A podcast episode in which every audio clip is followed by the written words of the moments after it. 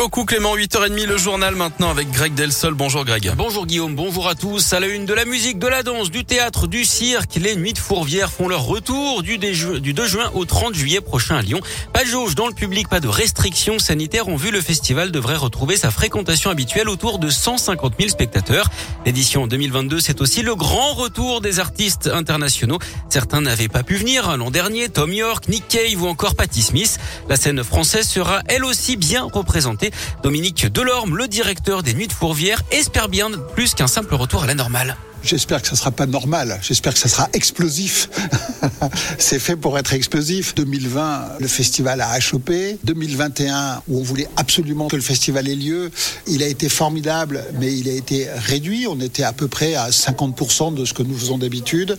deux mille vingt-deux, c'est un retour à la dimension normale du festival. Cette année, Calogero euh, revenait. C'est la même chose avec euh, Mathieu Chédide, M, qui vient trois soirs. On aura Julien Clerc. Donc, c'est une scène qui, de par ses concerts, est représentative de la scène française, qu'elle soit classique ou nouvelle, avec par exemple Juliette Armanet. Et la billetterie ouvrira le quinze mars, mardi prochain, donc à midi. La campagne électorale, Emmanuel Macron toujours largement en tête dans les sondages. Le président sortant est crédité de trente-trois virgule cinq pour cent des intentions de vote selon une nouvelle étude E D A B publiée dans l'Express ce matin. Jean-Luc Mélenchon remonte à la troisième place avec treize pour cent, juste derrière Marine Le Pen. Éric Zemmour est quatrième devant Valérie Pécresse. Les autres candidats, Yannick Jadot, Fabien Roussel, Anne Hidalgo, Philippe Poutou, Nathalie Arthaud, Jean Lassalle et Nicolas Dupont-Aignan ne dépassent pas les cinq pour cent. Un homme grièvement blessé par balle à Lyon hier soir dans le quartier de la Guillotière. Ça s'est placé place Raspail. Une enquête a été ouverte pour déterminer les circonstances exactes de ces tirs. Un incendie à Amplepuis dans les monts du Lyonnais. Hier soir, les secours ont été appelés vers vingt heures dans un immeuble de trois étages. Le feu a rapidement été éteint par les pompiers qui sont restés en observation toute la nuit car une partie du bâtiment menace de s'effondrer. En revanche, personne n'a été blessé. Sept personnes devront tout de même être relogées.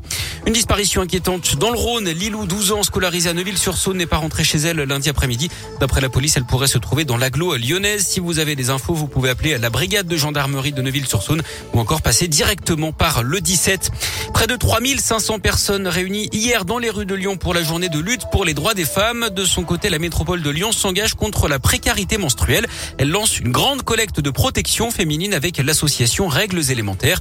Les dons peuvent être déposés jusqu'au vingt-huit mai dans quarante-sept points de collecte, mairies et maisons de la métropole. Elles seront ensuite redistribuées à des associations de solidarité. Il prend tous les risques pour échapper à la police. Pendant près de trois heures dans la nuit de lundi à hier, un automobiliste a parcouru l'agglomération lyonnaise à très vive allure au volant d'une Audi R S trois. Il venait de fuir un contrôle. Ivre et sans permis, il a ensuite été aperçu monter des soldats à Caluire sur le périphérique avant de perdre le contrôle de son bolide à Villeurbanne. Au passage, d'après le Progrès, il aurait roulé sur les rails du tramway en se filmant. Ce garçon d'une vingtaine d'années a été conduit à l'hôpital et placé en garde à vue. Et puis l'actu sport à Lyon aujourd'hui, c'est du foot avec le retour des chocs européens pour l'O L en déplacement à Porto ce soir pour les huitièmes de finale aller de la Ligue Europa. Coup d'envoi de la rencontre à dix-huit heures quarante-cinq.